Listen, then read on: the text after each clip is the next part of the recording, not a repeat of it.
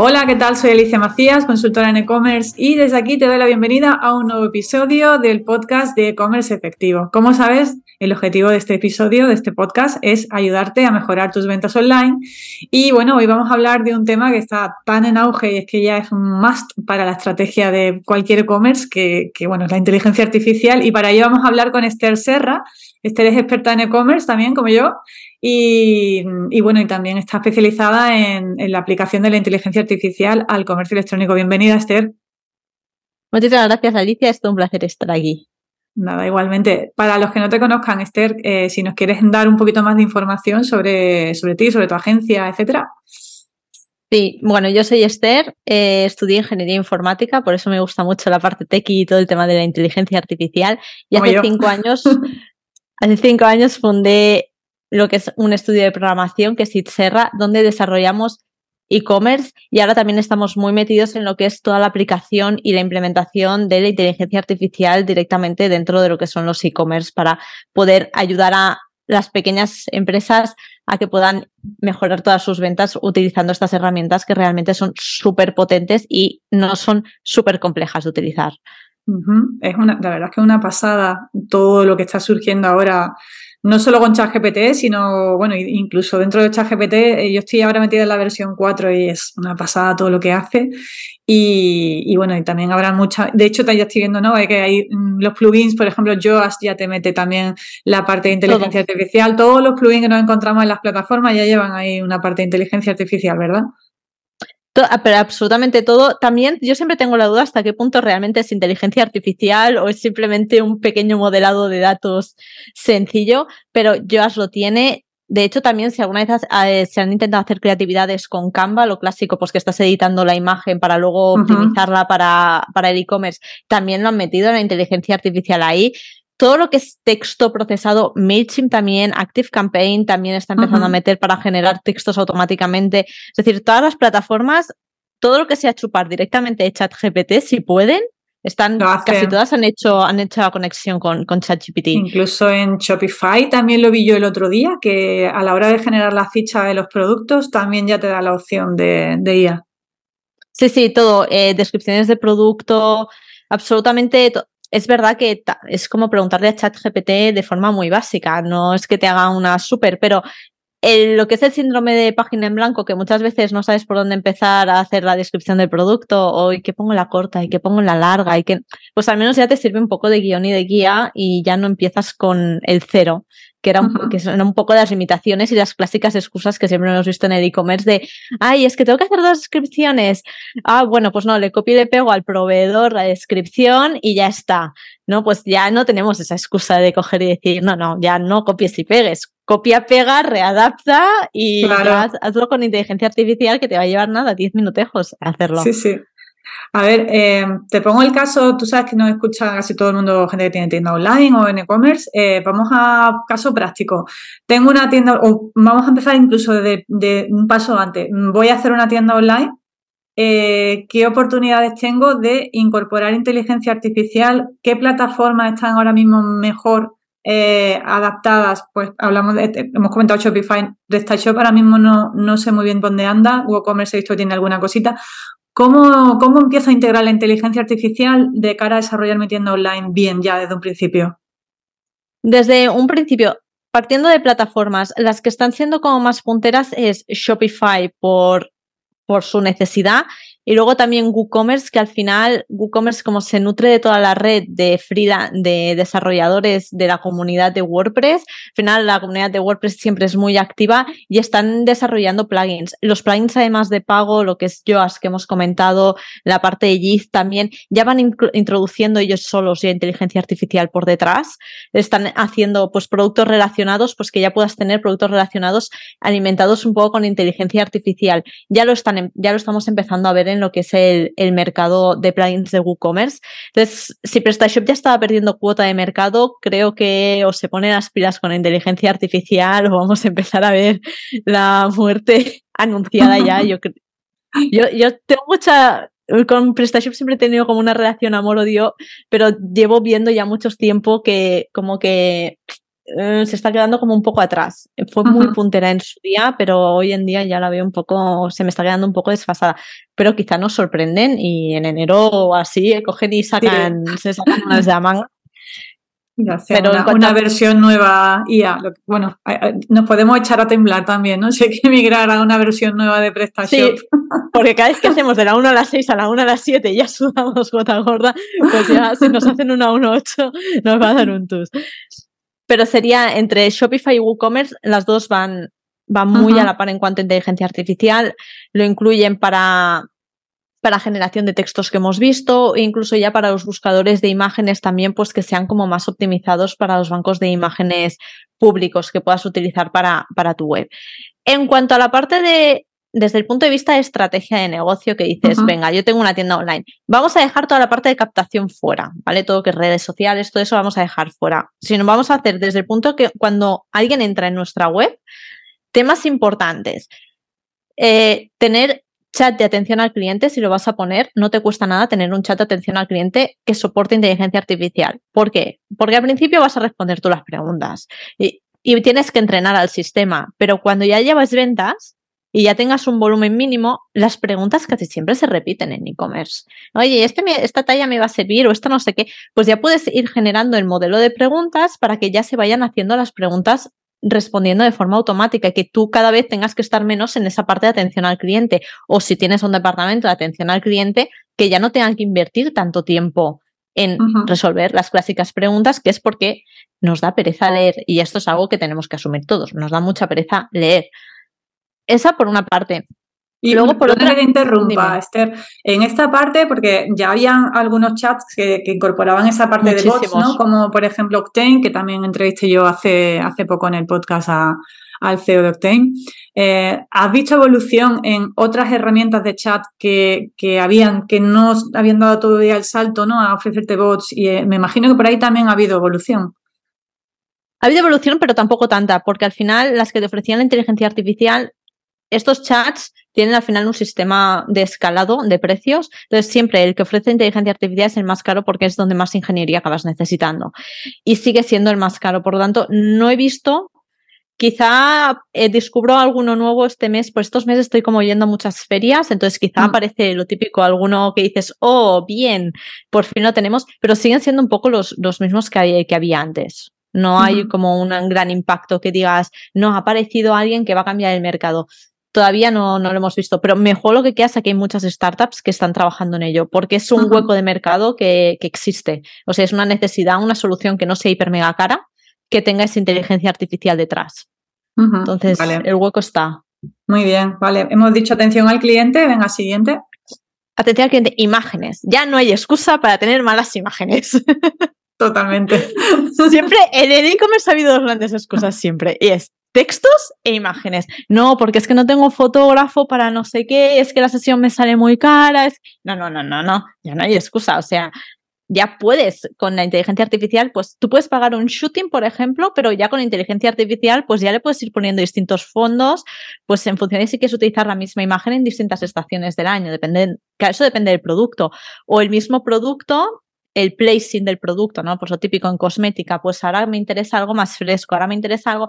Pues eso ya lo puedes hacer automáticamente. Antes había que coger, aprender Photoshop o pagar a alguien que te lo hiciera. Pues ahora cojo las, pongo la foto, me cojo un fondo de banco de imagen, pim pam, y lo tengo en un momento. Y, ni eso, Esther, mira, fíjate, curioso, porque con un, con un cliente eh, estamos haciendo una campaña de Halloween y con tal y eh, el otro día yo misma, porque me gusta mucho, ¿no? Estoy experimentando, le dije, hazme una foto de un perro y un gato en Halloween con truco trato. Bueno, me hizo una foto, un fotón, que yo pienso, aquí los diseñadores gráficos se va a tener, más de uno se tiene que echar a temblar, porque, pero un fotón ¿eh? en calidad buena, eh, es que podemos hacer ya foto creativa y luego incluso eso, pasarle alguna foto a un producto nuestro y nos hace una composición sobre ese producto, una pasada. Es, es, es muy útil y es lo que te decía también, la, para capte de captación, todo lo que es redes sociales, banners, es que ya no hay excusa de coger y usar siempre la misma imagen. Mm. Ahora vas a pagar un shooting, ok, porque siempre hay que ir haciendo shootings de producto, pero la misma imagen la vas a poder utilizar 41 mil millones de veces. Mm. en base a lo que tú le pongas, que antes tenías esta limitación, que si tú tenías que hacer un shooting muy pensado por si luego querías cambiar el fondo, era un shooting distinto que no un shooting de lifestyle, no de poner el producto emplazado en cualquier sitio. Entonces, por imagen vamos, vamos a ir viendo muchísimas mejoras y creo que si tienes un e-commerce desde el principio ya tienes que ir pensando, cuando vayas planificando imágenes y todo, ya ir pensando en, que, en qué vas a poder ir haciendo con la inteligencia artificial. Muy bien. Vale, pues atención al cliente, imágenes, bueno, fichas de producto ya hemos hablado también, ¿no? Que, que todas llevan ya esa parte de, incorporación, de, generación con la IA de los textos, ¿no? Para la ficha de los productos. Todo lo que sería ficha de productos y luego también los personalizados que quizá en los pequeños e-commerce siempre se habrán olvidado. También es verdad que cuando tienes pocas referencias mm, no puedes hacer, o sea, personalizados por categoría y poca cosa más. Si tienes 20 referencias no vas a poder hacer mucho, pero ya para e-commerce que ya tengan, muevan más más referencias o que son multimarca, ya empezar a mostrar personalizados en base al perfil del cliente. es decir, si el cliente se loguea y ya está logueado y yo sé que me ha comprado, tengo vamos a poner cosméticas, normalmente es un sector igual que moda que es todo el mundo tiene muy por la mano. Podemos coger moda ahora. Eh, pues si yo vendo ropa y calzado, pero solo te compro calzado, ¿para que me vas a poner relacionados ropa? Si solo compro calzado. No, pues vamos a poner relacionados que sean útiles a nuestro cliente. Es decir, ya entramos en una fase, tardaremos un par de años de verlo, pero ya de personalización máxima de los e-commerce. Es decir, que cuando una persona se loguea, en Amazon ya lo vemos. Si yo me logueo y se loguea mi, tu pareja, siempre el perfil es distinto. Cada uno una cosa distinta. la home ve una cosa distinta, pero estamos hablando de mm. que vamos a llegar a un nivel de personalización de incluso de cómo se van a ir moviendo los bloques, eh, personalización máxima y absoluta para, el usuario. O sea, ahora estamos eh, empezando a salir en la pista de, de, todo lo que va a venir. Yo creo que esto incluso va a abaratar porque herramientas de personalización inteligente hay muchas. Vamos, yo de hecho en el podcast he entrevistado a alguna algún CEO alguna aplicación, por ejemplo, eh, DataQ fue una que entrevisté, eh, que, te cambiaba los banners en tiempo real en función, pero son herramientas que no son tan, son todavía como un poco más costosas. Yo, mi sensación es que con todo lo que está surgiendo, como que mm, va a haber mucha más variedad, ¿no? Y mucha más eh, opciones de incorporar estas acciones, estas opciones de personalización inteligente Mm, como con soluciones más económicas, quizás, ¿no? O incluso plugins ya dentro de WooCommerce, me imagino que ya habrá salido algún plugin que te hace, que te hace ya esto. El tema de, bajar costes va a acabar bajando costes porque la inteligencia artificial la están adoptando más las pequeñas y medianas empresas que las grandes. Las grandes tienen budget ilimitado, pero son un mastodonte. Entonces, hmm. aplicar una inteligencia artificial eh, implica cambiar cultura de empresa y ya sabemos que cambiar la cultura de 2.000 personas es más complicado que la de 20.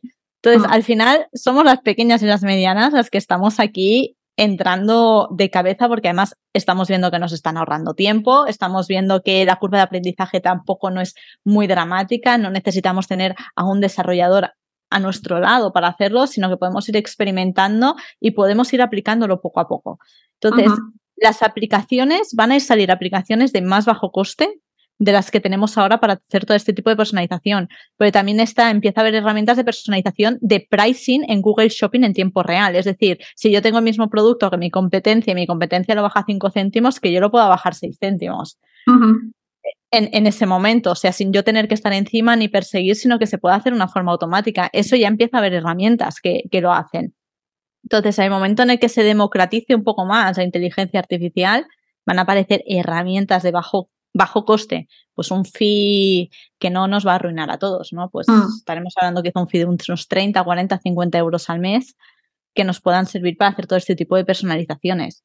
Banners, fichas de producto personalizados eh, cambio de imágenes, incluso en función del, usuario. De hecho, el otro día no sé dónde lo vi, eh, que si tiene detectado tu e-commerce, tu perfil, por ejemplo, que tú eres de raza negra, ya las modelos te salen de raza negra. O si tú tienes una talla X porque lo ha detectado el sistema, porque tú has comprado, te has comprado varias veces y compras siempre la 48, pues para qué te voy a poner una modelo de Ser la caña, eso, va a subir la, conversión del e-commerce, pero una barbaridad, claro. Y, y además, las empresas también se van a ahorrar muchos shootings, porque con inteligencia artificial yo cojo la modelo, le hago un shooting básico, luego le meto la ropa encima con modelos de inteligencia artificial y pago a la modelo una vez, pero le puedo poner toda la ropa que yo quiera de todas las temporadas que yo quiera. Claro. Entonces, al final va a haber mucho ahorro de costes. Es verdad que también obligará a muchos profesionales a replantearse cuál es su modelo de negocio. Sí. Lo, vamos a ver también en el sector de, de las modelos, que hasta ahora las modelos era como contratar un modelo para una sesión de shooting era algo súper caro, mm, vamos a empezar a ver que los costes van a bajar porque ya no necesito tanto, no, no las necesito tantas horas. Sí, sí, bueno, yo creo que claro, esto está afectando a, todos los que en cierto modo están eh, dentro de, de, lo que es la generación de contenido, ¿no? Porque lo que hablábamos antes, un diseñador gráfico se va a tener también de algún modo que reciclar. Eh, cuando salió todo el tema de ChatGPT, los copywriters, uy, ¿qué va a pasar con los copywriters? Al final yo creo que mm, se, van a cambiar un poco, ¿no? De los, de modelos, como tú dices también, es verdad. Yo eso no lo había pensado, pero es verdad que va a haber un cambio de, ¿no? de filosofía, ¿no? Y de, de, muchas profesiones se van a tener que readaptar mucho a todo lo que está surgiendo. Es, es un cambio de forma, de forma de pensar. Es distinto, o sea, muchas veces pagábamos al copy porque nos daba pereza hacer el texto. Y, pero el valor añadido de según qué copies ya existían, o sea, yo me acuerdo que existían páginas para hacer SEO de que te hacían un post por 5 euros, no llegaba a 5 mm. euros si no recuerdo mal. O sea, eso es con ChatGPT automáticamente ya muerto. Mm. Entonces, los siguientes, aquellos copies que no aporten como un valor de visión de cómo deben ser las fichas, es decir, que aporten mucho valor añadido para que alguien me escupa texto, ya voy a tener a ChatGPT que me lo va a escupir y lo escupes relativamente bien. Si sabes hacer el prompting bien y vas refinándolo y vas hablando con el sistema, genera unos textos que, a ver, no van a ser premio Nobel, pero. No, no, pero, una ficha de producto no lo cubren. Sí, sí, totalmente, vaya, que te hacen ahí alguna ficha de producto muy bien trabajadas, pero muy bien trabajadas. Sí, y luego tienes otras herramientas tipo Copy AI, que además le pones el tono y puedes escoger hasta qué punto le pones como el tono más informal o más formal o más que es como ya. Más de al estilo tuyo, ¿no? De tu marca, sí, muy importante. Sí, tiene un nivel muchísimo más preciso y más fino que ChatGPT, que al final ChatGPT casi todo el mundo usa la versión gratuita, y la versión gratuita pues tiene algún, algún deje por ahí todavía, pero se empieza a ver mucha finura en, en los textos. Yo sí, fíjate, Perdona, sí, sí. No, di, di, di. No, que hablando de eso de ChatGPT, la 3.5, que, que el, está cada vez, eh, hay un salto más abismal entre la 3.5 y la 4. Porque al principio cuando salió la 3.5 y la, la, 4 no había tanta diferencia, quizá era la velocidad de la 3.5 que es más, más rápida, pero la, la calidad del contenido no, no, no, era tan buena. Pero es que en la 4, que vale 20 dólares al mes, que no es tampoco un dinero es que ya tienes data, data analysis, tienes generación con y tienes eh, eh, plugins con, puedes marcar los plugins como en el WordPress, pues plugins para ChatGPT, es una pasada, yo estoy a lo mismo alucinando. Eh, conexión en tiempo real a Internet, puedes analizar a tu competencia en tiempo real, decirle quién es mi competencia, ¿no? O sea que, fíjate, hemos empezado hablando por la parte de ya directamente de, de, de entrar a desarrollar la web, pero incluso para la base, de mi negocio, es decir, de analizar a mi competencia, de mm, definir precios. Eh, bueno, ahí también hay, con ChatGPT se pueden hacer cantidad de, estudios de mi buyer persona, ¿no? De, los, los, puntos de dolor, cómo lo trabajo en mi ficha de producto. Es brutal. Es, es como ahora tener a alguien creativo 24-7 a tu lado. A mí es la sensación que siempre me da, porque muchas veces es verdad, empezamos con el business plan del e-commerce, que es verdad que nos hemos saltado completamente a parte del business plan. Y siempre hay que definir, pues lo que tú comentabas, buyer persona, análisis de mercado, cuáles son las oportunidades, o pues quiero entrar en este mercado, qué complejidad tiene este mercado, quiero ir a este otro, qué complejidad tiene. Es, es, ahora es, ya no es como buscar en Google, que antes cogí y tenías que coger, buscar y estarte ahí, página 1, 2, 3 y 4, y quizá encontrabas algo interesante. O, lo típico que empezás a navegar el artículo no sé dónde que me lleva el de no No, no, es que eso ya está ahora en, en chat. GPT. Entonces coges y como tú dices, es, es más saber cómo preguntarle al final para obtener lo que tú quieres obtener sin que venga muy sesgado que toda la información. O sea, es más el aprendizaje de saber cómo, de hacer los prompts. Es de ingeniería de prompts. Totalmente, es ingeniería de prompts. Pero quien, quien va. a triunfar en, un futuro va a ser quien mejor sepa pedirle al chat GPT y a, la, y a la IA, más que, más que otra cosa, porque al final, bueno, pues es una herramienta que está ya democratizada, ¿no? La, la 3.5, la 4 quizás no tanto, pero, pero yo cada día veo mucha más diferencia entre la 3.5 y la 4, que, que, que es abismal. Sí, sí. Em, vale, hemos hablado de, bueno, toda la parte de generación, eh, no sé si en la parte de, incluso de sistemas de opiniones, eh, seguro, no sé si hay algo ya ahí que hayamos avanzado, pero mm, seguro que también eh, va a haber por lo menos análisis de opiniones. Yo ya estoy viendo y yo misma lo he hecho con algún cliente, nos hemos cogido todas las opiniones, nos las hemos exportado una Excel, se la hemos pasado a ChatGPT y nos ha dicho dónde están los puntos fuertes, los puntos débiles, que nos echa en cara el cliente, que no le gusta, que le gusta. Es una pasada también, ¿verdad? Eso lo hemos visto y también estuve el otro día en una feria de Berlín y presentaron una herramienta, pero ahora no me preguntes el nombre porque no me acuerdo, en la cual recaba todas las opiniones y elimina aquellas que considera que no son útiles para el usuario. El típico, me ha llegado en tiempo, eh, se me queda muy fit, todas estas opiniones que muchas veces te encuentras. No aportan.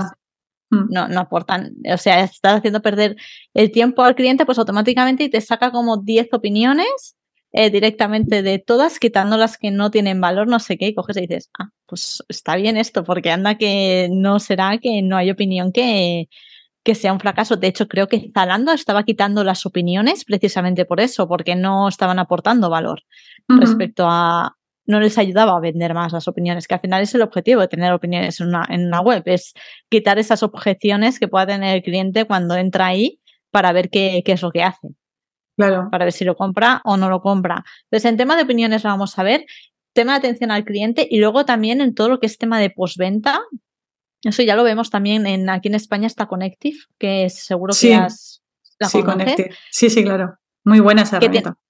Es magnífica, o sea, tiene el sistema, el modelo de RCM, eh, que ya por predictivo y artificial ya coloca pues al cliente y prevé, pues, pues seguramente este cliente por la compra que ha hecho, por el no sé qué, no sé cuántos, pues es muy probable que acabe en este grupo. Y que luego tú ya puedas enviar eh, comunicaciones personalizadas. O sea, volvemos al tema de la personalización. La inteligencia artificial lo que nos está ayudando es hacer una personalización brutal de nuestros e-commerce a nuestro cliente. Es decir, ¿cuál es tu punto de dolor?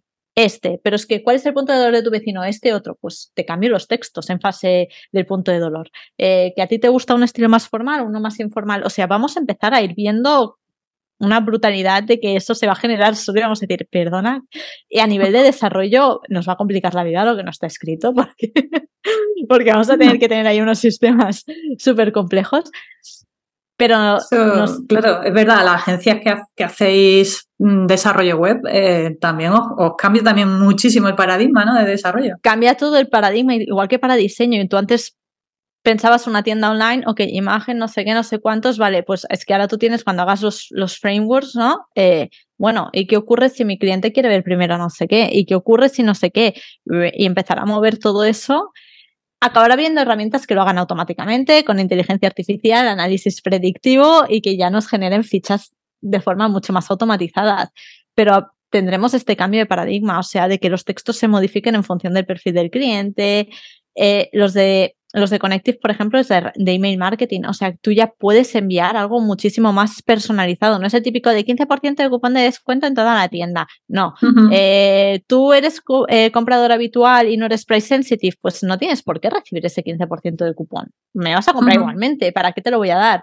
Mientras que el otro que está a punto de irse porque sí que es price sensitive, pues esa persona sí que necesita ese cupón, pues voy a dárselo, ¿no? Estoy detectando que tú te vas a ir, pues venga, te hago una promo de un 5%, pero especial para ti porque estoy detectando que si no te me vas de, mi e-commerce y al final en un e-commerce necesito alargar lo máximo que pueda la el ciclo de vida de un cliente. Sí. Entonces, vamos a ir viendo ese tipo, este tipo de herramientas y todo muy, muy, muy enfocado a personalizar, personalizar, personalizar. A cada persona darle lo que necesita. Que ya lo hemos visto en el mundo offline. O sea, tú ya vas a tiendas y los dependientes pues personalizan, ven lo que necesitas, lo que no. Sí. Pero esa experiencia trasladarla al mundo online era muy compleja. Sí, hay poquitas herramientas. Connective, por ejemplo, ¿no? es una herramienta que te hace ya una, un poquito de eso. Pero, pero sí es verdad que, seguro que van a salir ahora muchas más. Se va a abrir muchísimo el mercado. O sea, yo tengo ganas, voy en, en noviembre en Web Summit y el Web Summit siempre tiene muchas startups, muchísimas. y tengo ganas de pasarme por ahí para ver qué, están, están haciendo, a ver qué, hay, porque igual que hace como 3, 4 años solo eran cripto todo, todo era cripto, cripto, cripto. Ahora con inteligencia artificial va, va a haber muchísima cosa para e-commerce, estoy segurísima. Es que ese es, el futuro. O sea, probadores. De hecho, ya hay una empresa de UK que te permite probarte las zapatillas con el móvil para que veas cómo te quedan y la talla, en función de la ah, talla. qué eh, chulada, eso no lo había visto yo. Yo había visto la, el tema de las gafas, sí, ¿no? que hay alguna, alguna marca por ahí que, que, tiene el probador virtual de las gafas desde el móvil, pero la de las zapatillas no la conocía. La de zapatillas Viking, eh, y con el móvil te estás probando la zapatilla y vas cambiando el modelo y lo hacen genial. Claro, imagino, te analizan el pie, ¿no? A través de la foto te hacen como un escaneo del pie y, a partir de ahí... Y, luego ya tú vas cambiando el modelo, lo... Ahora mismo lo están vendiendo, no está tan asequible como a multimarca, ¿no? Como que cualquier e-commerce, sino que están las marcas, lo están incorporando ellas.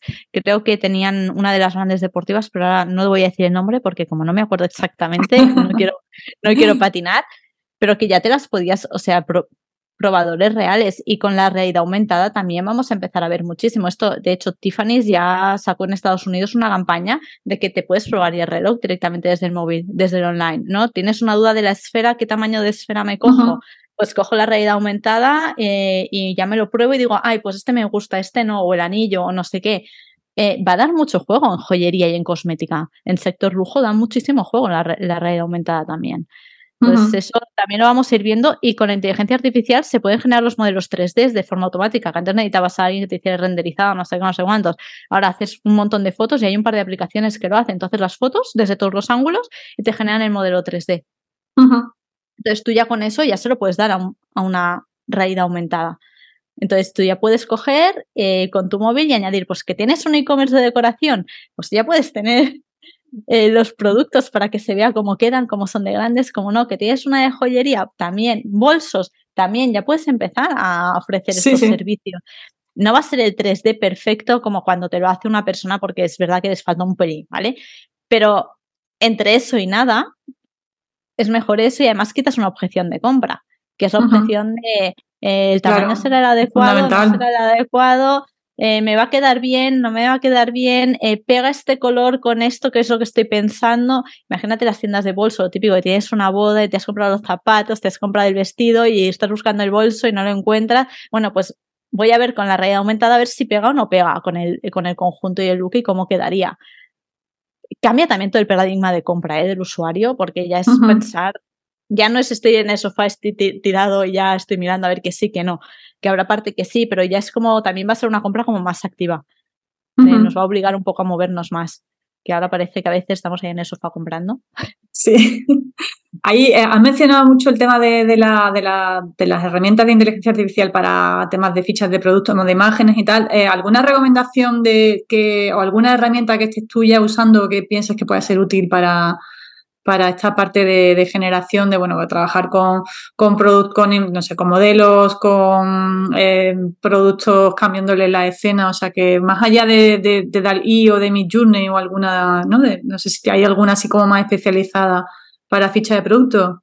No hay ninguna que te lo haga todo. O sea, al final es como siempre. Todavía eh, Hubo un momento en el que teníamos aplicaciones genéricas, ahora tenemos aplicaciones concretas y luego volveremos a tener aplicaciones genéticas, eh, genéricas. Y déjame que te lo busque, porque tengo, ah, ah, ah, porque justo doy una ponencia en la WordCamp de Madrid eh, a principios de, de noviembre y justo hablamos de las herramientas en sí, justo. Entonces, tengo, porque a mí ahora que me viene es la de luma.ai, que es una de las que te sirve para generar los modelos de 3D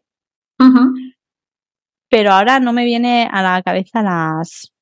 no, te, preocupes, si no, luego me las. si me quieres compartir luego alguna, yo la pongo en la, nota del programa. Porque había una que eh, tenía dos también muy buenas para el product placement, para cambiar los backgrounds que hemos comentado antes. Había dos que eran, que eran muy buenas en ese aspecto, pero ahora no me acuerdo de memoria. Salen cada semana, estoy viendo el otro es día. Una pasada, sí. 200 aplicaciones de media, no una pasada. digo, es, imposible, o sea, es imposible. Es una pasada. Es el mismo chat GPT, vamos, que, cada, cada semana te, te, incluye alguna funcionalidad nueva. Yo, la, por ejemplo, la última que he visto, que también me parece una pasada, en la versión de pago, es que puedes hacer una foto a algo no sé si lo has probado. Eh, de hecho, lo puse en prueba el otro día en mi casa, porque tenía un, electrodoméstico que no funcionaba bien, le hice una foto, se lo subí a ChatGPT, la foto simplemente, y le dije, no me funciona correctamente, o no estoy segura si estoy poniendo bien la función em, de calentar, no sé qué, y me, dijo, sí, tienes que girar la rueda, o sea, mm, con una foto del electrodoméstico me dijo lo que tenía que hacer, o sea, es alucinante. Eso, eso, me imagino que ya lo próximo será, oye, pues a mí me gusta mucho, yo qué sé, tú llevas un bolso, tus auriculares, te hago una foto de tus auriculares, lo subo a ChatGPT y le digo, me gustan mucho estos auriculares, mm, descríbemelo, de qué marca son, me va a decir la marca, dónde los puedo comprar. Ya hay una aplicación en Estados Unidos que lo hace, o sea, tú le haces la foto y ya te, no, no tan solo te dice modelo y marca, sino que te dice otros similares al producto. Es decir, es como el marketplace de los marketplaces. Es como, oh mm. my. y te recomienda los externos y todo. Y es, son, o sea, este tipo de aplicaciones son alucinantes. Por eso te digo, es que el patrón de, compra va a cambiar completamente. Ya no va a ser tan entro a ver qué hay. No, oh, yo he visto esto por la calle, como tú dices, pues hago una foto. O sea, vamos a empezar a ver gente en plan de, momento, momento, me gustan tus zapatos, ¿sabes? Sí. Oye, ChatGPT, ¿dónde, están estos zapatos? ¿Dónde son zapatos? Vas a ir alguien en el metro y vas a ir haciendo fotos que dices, bueno, vamos a empezar también a ver aquí el dilema un poco de privacidad y de ética de hasta qué punto, qué se van a hacer con esas imágenes, de dónde se suben y qué acaba pasando, porque yo en el metro puedo echarle una foto a cualquiera. Eh, ¿Qué nos puede pasar con todo eso que subamos por ahí? Mm, Incluso sí, bueno, y con los datos muchas veces yo subir información confidencial de un cliente a ChatGPT tampoco me atrevería porque tampoco está muy claro qué pasa con esos datos. O sea, se supone que son privados y no los comparte, pero oye, tampoco... El modelo se los come. Claro, el modelo se los come, lo que no sabemos si se los come en el chat y se queda en el chat o luego se lo guarda y lo utiliza en fin, que todavía hay muchas cosas que dicen, ¿qué pasa con esto, no? O si yo le subo una foto mía porque quiero, eh, pues yo qué sé, hacer una foto de, cambiar una imagen, ponerle mi cara, ¿no? Estas cosas que se hacen así un poco de broma. Dice, bueno, estoy subiendo una foto mía a ChatGPT, ¿qué pasa con esa foto? ¿Dónde irá? Eh, es verdad que no han publicado mucho del tipo de modelo, pero yo estoy bastante convencida de que se queda detrás para el aprendizaje interno del modelo. Más que nada porque tu modelo se basa en alimentar datos y Google ya se lo ha descargado 40.000 veces. Entonces, ya vivo de lo que me suelen los usuarios. De hecho, hay grandes corporaciones las que tienen muchos problemas de propiedad intelectual o que tienen unos niveles de safety muy altos, como es caso de aeronáutica o automotive, que ya han prohibido a sus empleados expresamente subir información. Es decir, está prohibido consultar ChatGPT. Prohibido terminantemente. Entonces, cuando las grandes dicen, no, es que lo hacen por un tema de, porque ellas quieren ser las que tienen el cotarro. Sí, pero no, estamos hablando de aplicaciones donde hay un safety, donde depende la vida de una persona de ello. Entonces, mm, y donde hay propiedad intelectual, donde a ti un cliente te ha pagado y estás, hay propiedad intelectual detrás. Entonces, sí, sí. Mm, si las grandes lo prohíben, Sí, sí, no, la verdad es que todavía esa parte, bueno, está un poco, un poco oscura, ¿no? ¿no? No está nada claro qué pasa ahí con esos datos y incluso tú puedes hacer una foto de algo que ya existe y en mm, el momento en que tú generas una foto sobre ese algo, ya la foto es tuya, ¿no? Entonces, bueno, que se presta también mucho a, a, problemas, intelectual. Sí, sí. O copies, ¿no? Ya, lo veíamos antes, eh, que te fusilaban el blog y cambiaban cuatro palabras y ya no, no entraba como que te lo habían mm. copiado, pero ahora ya es que te puedo hacer 400 y un millón de copias de, de, lo mismo cambiando 400 cosas. Sí, sí, no, sí, la verdad es que sí. Y luego también me estaba acordando cuando hablábamos del tema de, oye, voy por la calle, veo una foto, le hago una foto, se la, eh, eh, ¿cómo va a cambiar esto el SEO, no? Porque el SEO también se va a ver afectado mm, sí o sí, vaya, es que ya incluso eh, hay mucha gente que, que ya busca directamente dentro de ChatGPT, ya no busca fuera en Google. No, y no sé si has visto el último, la última presentación de Google, ¿te fijaste en cómo iba a ser el nuevo buscador con inteligencia artificial? No lo he visto todavía, no, no lo he visto todavía. Pues lo iban a hacer que, bueno, ahora en Google aparecer eh, con SEO natural sin SEM va a ser muy complicado. Automáticamente ya era casi todo patrocinados, eh, las fichas de producto ya casi no tenías ni para comprar, bueno, casi no, para comprar ya no tenías que entrar en la página del cliente. O sea, podías hacer la compra directamente desde Google. Entonces, eh, eh, cambia mucho. es que Google se tiene, bueno, que Google se tiene que poner las pilas, porque Google se ha quedado ahora mismo mm, mucho más atrás que, Microsoft con, con ChatGPT. Es que se ha quedado. yo creo que lo que vamos a ver es que van a meter push en las otras áreas de la, de la empresa. En lo que es, por ejemplo, en Gmail van a añadir seguramente funcionalidades de inteligencia artificial para hacer que sean sea todo más fácil, aunque el, tipo de ordenar la bandeja automáticamente nunca acaba de funcionar del todo muy bien. No sé si tú has no. alguna vez. no me gusta. Pero nunca ha acabado, siempre te he metido en spam o en promociones, cosas que no tocaban, y me metí en la principal. Pero yo creo que lo veremos por ahí. Luego también lo veremos mucho en lo que es Analytics y en Locker, que ahí tienen mucho potencial al final. Hmm. Al final, ahí meter un que ya te puedas que Google ya te ofrezca su sistema modelo predictivo de análisis de datos y que te, y que puedas hacer mm. mucho más fácil las conexiones ahora. Y yo creo que va, a ir más para, para ahí que no tanto el modelo de, sí, probablemente, porque es que normal. la parte de búsqueda ahora con ChatGPT se ha quedado, porque el algoritmo de Google, este BART que se llama, mm, todavía no, no, le llega ni a la suela del zapato a, a ChatGPT.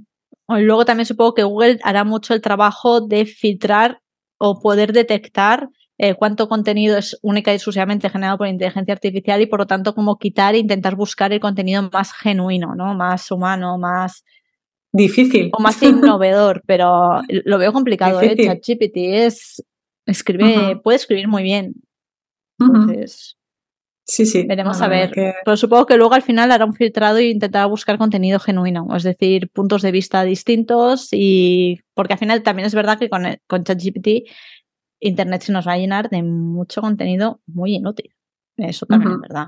Porque cualquiera ahora puede hacer cualquier tipo de contenido. Entonces, si ya nos costaba encontrar cosas antes, ahora quizá nos va a costar un poco más. Y si quieres ir fuera del modelo de ChatGPT, también, porque al final ChatGPT a ti te va a mostrar lo que a él le interese, porque eso que comentamos, no sabemos exactamente cómo funciona el algoritmo por detrás.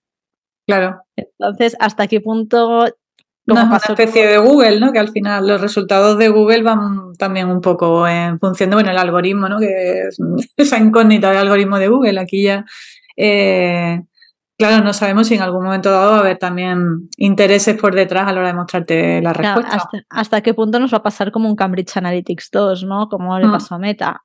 Mm, no lo sabes. Sí, sí, Entonces estamos ahí expectantes, eh, ahí como es muy guay, a mí me encanta esto de la tecnología nueva que aparece y tal, pero luego también hay que ver un poco hacia dónde vamos.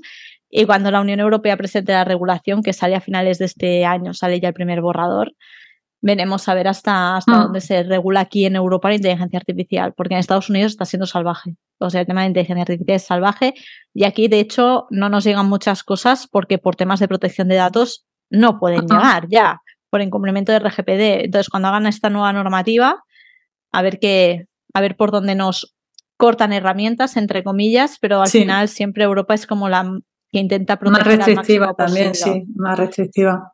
Mm. Era más restrictiva, pero la que verá más por nosotros al final. Sí, pues, a ver, repasando un poco, ¿no? Hemos hablado de, inteligencia, vamos, hemos hablado de atención al cliente, hemos hablado de personalización, hemos hablado de generación de, imágenes y de contenidos de ficha de producto. Eh, otro tema que yo creo que también es muy importante es la parte de, y tú lo has mencionado tú ahora, Analytics y, Locker, eh, todo lo que es análisis de datos, ¿verdad? Porque ahora es que ya nos van a poder, la misma plataforma de e-commerce en algún momento dado nos va a poder hacer como un análisis mucho más exhaustivo de cómo lo estamos haciendo, de cómo mejorar nuestra tasa de conversión, de dónde. Esa parte que ahora tenemos que irnos a Analytics, que con el cambio además de Analytics 4 ya como cuesta un poco más de trabajo, por lo menos a mí me cuesta todavía trabajo, me, me gustaba, me, manejaba mejor en la, en la Universidad de Analytics, eh, entiendo que por ahí también van a haber avances. Sí, de hecho ya hay algunas herramientas de analítica donde tú puedes subir tus sheets y ya automáticamente ya te, te da unos dashboards bastante más amigables que en Locker a veces hay que montarse el dashboard y para montarte el dashboard te puedes estar como 3-4 horas tranquilamente para montarte un buen dashboard. Es verdad que una vez te lo has montado y lo has conectado todo ya te olvidas de ello durante mucho tiempo.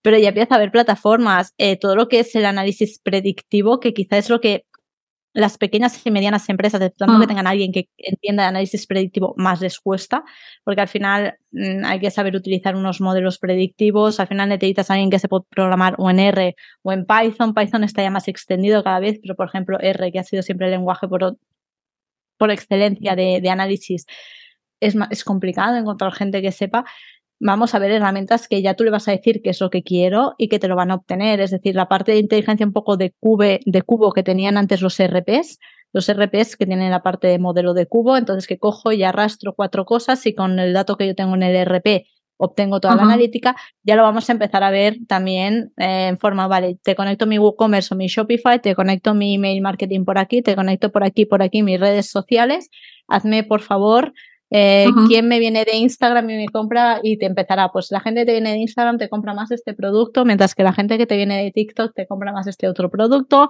eh, y la tasa de conversión de este canal es de no sé cuántos. Todos esos datos que también ahora los puedes obtener, pero hay que estar un, un buen Sí, te lleva mucho más tiempo, tienes que conectar distintas aplicaciones, ¿no? Es verdad que la parte de análisis, si no, si no lo tienes muy claro o no te manejas, pues te puede costar más trabajo y yo creo que ahora eso pues también nos va a facilitar o a los propietarios de e-commerce les va a facilitar un poco toda esa parte de análisis. El que te lo muestre todo, o sea, el que ya una forma bonita ya te lo vea. Yo no sé, seguro que a ti te pasa que tienes clientes que no han mirado la analítica en su vida. Nunca. Y da gracias que tengan el Analytics conectado y dices, lleva cinco años, como llevo cinco años perdiendo registros, te han sí. aquí mismo. ¿eh? Sí, sí. Sí, sí. Pues bueno, ¿cuáles dirías tú que son la, los grandes desafíos a los que se enfrentan ahora los propietarios de e-commerce con la inteligencia artificial? Eh, ¿Cuáles dirías tú que son así? un poco lo mismo. Mm, eh, ¿Cómo hago no para adaptarme eh, a todo lo que está surgiendo Em, ¿Qué desafíos tengo a nivel económico, a nivel de conocimiento? Lo primero de todo, estar al día de todas las aplicaciones que salen es imposible. O sea, ni nosotras que nos dedicamos a esto estamos al 100% de mm. todas las aplicaciones. Entonces, primero de todo, calma, que tampoco no pasa nada por no estar al día al 100%. En cuanto a nivel económico, el concepto que se tiene un poco del e-commerce, de yo cojo un montón un e-commerce, vendo y me voy a Bali, es un, modelo. bueno, eso nunca ha sido. Nunca ha sido, nunca ha sido, pero digamos que quizá en el 2012-2013 podía llegar a ser por alguna casualidad astronómica de la vida, pero ya no pasa y no pasará. Entonces, siempre hay que tener y reservar partidas de presupuesto para este tipo de herramientas, es decir, hacer reinversión en no obsesionarnos tanto, que siempre nos pasa, que nos obsesionamos con captación, captación, captación, captación, captación. No, yo quiero 20.000, 50, 60.000 visitas al día y digo, ya, pero si una vez te entran en la web, eh, vamos a, tienes que conseguir cerrarlas, que es ahí donde está la complejidad. No está tanto mm. en atraer tráfico, sino como en cerrar una venta. Vale, pues vamos a empezar a utilizar estas herramientas. Entonces, quizá hay que quitar un poco de presupuesto de captación y meterlo ya en, en conversión, lo que sería dentro de la tienda. Lo que hemos comentado, pues quizá las herramientas de chat no son muy, no son muy asequibles, no son súper caras, pero no son de las más baratas. Pues quizá reservarme esa partida y empezar ya a profesionalizar lo que es la atención al cliente. Y, que, y tenerlo así, o el tema de las imágenes, eh, ir aprendiendo, sobre todo ir aprendiendo qué es lo que hay y qué se puede hacer. Porque ahora cuando siempre hay un cambio de tecnología y un cambio de fase, ¿qué es lo que nos va a acabar pasando? Que tú vas a querer hacer un e-commerce o vas a ir a cualquier agencia para hacerte un e-commerce y te vas a encontrar que pueden ser o del paradigma antiguo, del paradigma nuevo y te puede pasar o que bien se queden súper cortos de frenada o que se te pasen de frenada y te hagan un sistema que no, o sea, no va a haber quien lo sepa gestionar porque es todo tan automático, tan con modelo predictivo, tan con inteligencia artificial que vas a decir. Eh... Entonces es un poco saber y estar un poco al día de las tendencias, pero tampoco sin obsesionarse y tampoco con las herramientas, porque vamos a ir viendo también que muchas herramientas nuevas, pam, pam, pam, nos va a pasar un poco como cuando aparecieron las apps, ¿te acuerdas cuando apareció iPhone? Había apps a porrones, todo el mundo hacía apps, todo el mundo hacía apps y al final eh, sigue habiendo muchas apps, pero el mercado ya está como copado por unas determinadas marcas o las necesidades y ya cuando salen aplicaciones nuevas que ya son de uso masivo, ya están ya mucho, muy avanzadas. Yo me acuerdo que había cosas que te entrabas y estaban a medio hacer completamente.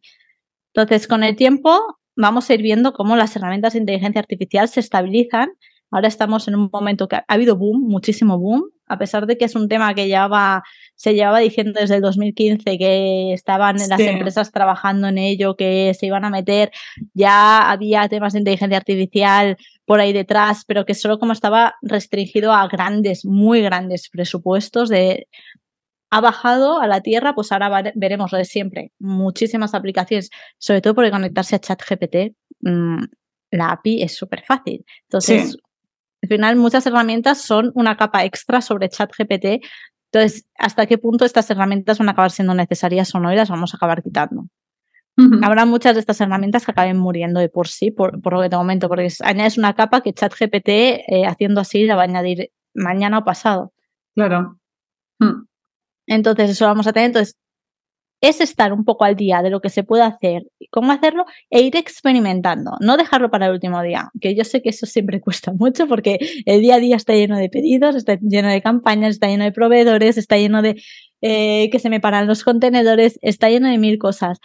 Pero es intentar estar al día y empezar a experimentar. No tienes por qué empezar a experimentar con todo el e-commerce, con todos los productos. Venga, voy a rehacer todas las fichas de producto. Ahora, no, pues cógete uno, pues cógete el bestseller, por ejemplo, y experimenta con el bestseller, o al contrario, cógete el que no se vende, a ver si consigues que así se venda. Claro. vamos a ir experimentando a ver qué pasa.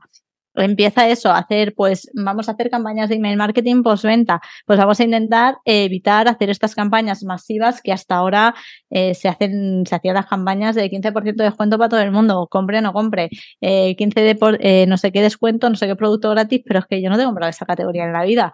Mm, hace falta que me lo envíes, ¿no? Pues empezaría a personalizar un poco lo que es la atención al cliente. Creo que va más por aquí, es que son los pasos a seguir. Por herramientas van a aparecer y van a bajar de precio. O sea. Claro, y sobre todo quizás centrarnos en las herramientas que nos van a ayudar, ayudar a subir la tasa de conversión, como tú decías, ¿no? Toda esta parte de personalización inteligente es súper importante.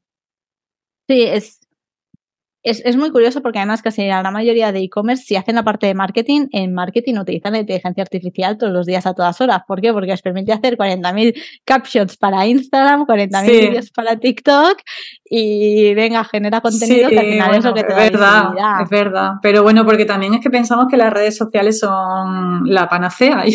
Yo siempre tengo ahí mi, mi relación, yo, tú decías tenía relación de amor-odio con PrestaShop, yo tengo relación de amor-odio con las redes son muy importantes, pero es que mucha gente que se centra solo en redes y cuando te centras solo en redes no tampoco crece, ¿no? Así que, mm, entonces es verdad que todo el mundo está aprovechando ChatGPT para contenidos en el blog, para o las de imágenes para generar imágenes para, para Instagram o el canal que en el que estén, pero pero como tú dices, hay una parte muy importante que es una vez que estoy dentro del e-commerce, eh, ¿qué pasa? Mm. Entonces, este, todo eso y lo que sí que te diría, em, herramientas que dijeras, un top one para empezar, pues quizás si no has mirado nunca los datos de tu e-commerce, empieza con alguna de estas de inteligencia artificial para, como mínimo, que te los saque ya bonitos y puedas al menos ver algo, ¿sabes? Eh, vamos a empezar también a, acostumbrarnos a los datos, que que yo se lo tengo que agradecer a ChatGPT, ¿eh? porque hace muchísimo tiempo el tema de los datos es como la, es como la niña fea, es como la contabilidad. Sí. Es exactamente igual, es hacienda y números, es como mm, a mí que alguien me lo haga por mí, lo miren por mí, y yo no miro, no vaya a ser que por mirar me encuentre algo que no toca. Entonces sí que es verdad que ahora lo facilita muchísimo. Sí, bueno, a ver, estamos llegando. Oh, perdona, que te he cortado. Iba a decir algo. No, no, nada más, que también nos va a ayudar muchísimo para la internacionalización, pero eso lo podemos dejar ya para, para otro día. bueno, claro, ahí ya está ayudando, de hecho, ¿no? Eh, el otro día en un, estaba en un, en un webinar y, nos contaba el un propietario de un, e-commerce como a través de Google Sheets, eh, integrando ChatGPT, había hecho todas las traducciones de las fichas de producto en un PISPAS. Las dos palabras con las que vas a conseguir que las ventas de tu e-commerce aumenten son compromiso y estrategia. Para que tu tienda online sea rentable, primero debes comprometerte al 100% y tener los conocimientos necesarios para tomar buenas decisiones. Soy Alicia Macías y te presento mi programa Domina tu e-commerce. En esta formación mentorizada te ayudo a tener una visión 360 del mundo del comercio electrónico para que aprendas a dirigir tu tienda online y vendas más. Y así es como lo vamos a conseguir, analizando el estado de tu negocio y creando una estrategia digital efectiva, utilizando las herramientas del marketing online más adecuadas para tu tienda y guiándote en todo momento para que controles cada paso del proceso.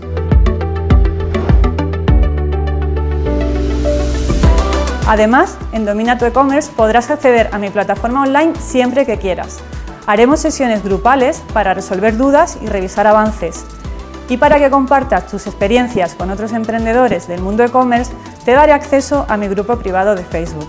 Si piensas que este es el impulso que necesitas para que las ventas de tu tienda online despeguen, entra en mi programa y comienza a dominar tu e-commerce.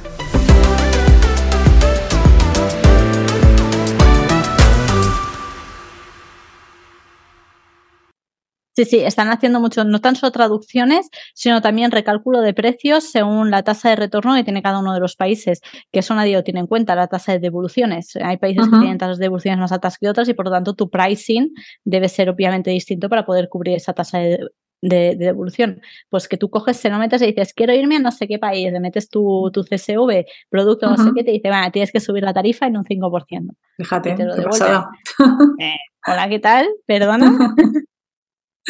Eh, la verdad es que esto es un mundo apasionante por, por descubrir, bueno, estamos descubriendo, y, pero vamos, que en continua evolución.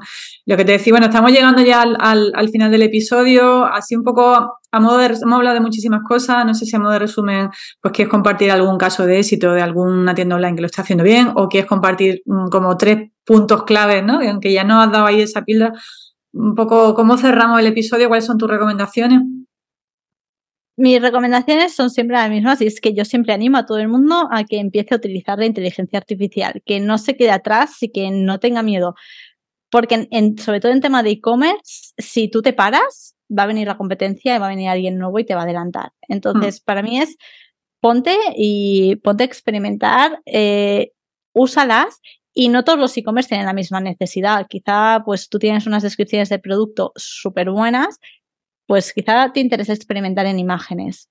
Entonces, yo siempre es eso, es experimenta y ponte y juguetea, reserva un poquito de horario en tu semana y para experimentar y juguetear un poco con, esas herramientas para ver cuáles pueden serte útiles y cuáles no. Porque habrá unas que dirás, Buah, esta a mí no me sirve de nada. Eh, o no sé qué, o esto de aquí, no, es que yo ya pago al fotógrafo un fee mensual. Vale, pues tú sigue pagando al fotógrafo el fee mensual, no pasa nada, ya llegará un día en que digas que el fotógrafo me sale muy caro, pero claro. Ya iremos viendo, ir viendo es lo que las modificaciones que tú puedes ir haciendo en tu e-commerce, ir para, para poder utilizar ya la inteligencia artificial, ir viendo cómo integrarlo dentro de tu cultura de empresa también que, no se tenga miedo y tampoco que los empleados no tengan miedo que van a desaparecer mañana por la noche, que ya no vas a utilizar un copy. Siempre lo acabarás usando, pero quizá ya va a ser para un punto mucho más concreto, no como ahora. Muy bien. Pues nada, Esther, eh, ¿cuáles son tus coordenadas digitales? ¿Cómo te encuentra la gente que quiera contactar contigo? Vale, pues eh, me puedes encontrar tanto por LinkedIn con mi nombre, Esther Serra, como por Instagram, arroba it.serra. Vale, muy bien. En las dos coordenadas. Fenomenal. Pues nada, Esther, muchísimas gracias por, tu tiempo. Me ha encantado charlar contigo sobre inteligencia artificial. La verdad es que es un tema que me, apasiona a mí ahora mismo. Yo también soy ingeniera informática como tú. Y tengo ese ah, puntito ahí. tengo ese puntito tequi con, todo lo que se puede hacer, que, que es una maravilla. Así que nada, muchas gracias por tu tiempo y estamos en contacto. Muchísimas gracias a ti. Ha sido un placer estar aquí. Igualmente. Hasta aquí el episodio de hoy. Muchas gracias por estar ahí. Como siempre, pues agradeceré una valoración positiva, un feedback por vuestra parte en cualquiera de las plataformas. Y mm, invitaros también a que me sigáis en Instagram, que me sigáis en el canal de YouTube, que tengo también muchos videotutoriales, que, que bueno, pues que consumáis los, los, todos los recursos que tengo a vuestro alcance. También tengo algunos que son, eh, bueno, por supuesto, servicios para, para ayudaros también en estrategia y, también pues, muchos recursos que algunos son gratis, otros son de pago, pero todos creo que son útiles o eso espero. Ese es el feedback que me transmití. Y, bueno, pues eh, seguimos en contacto y nos vemos en el próximo episodio. Chao, gracias.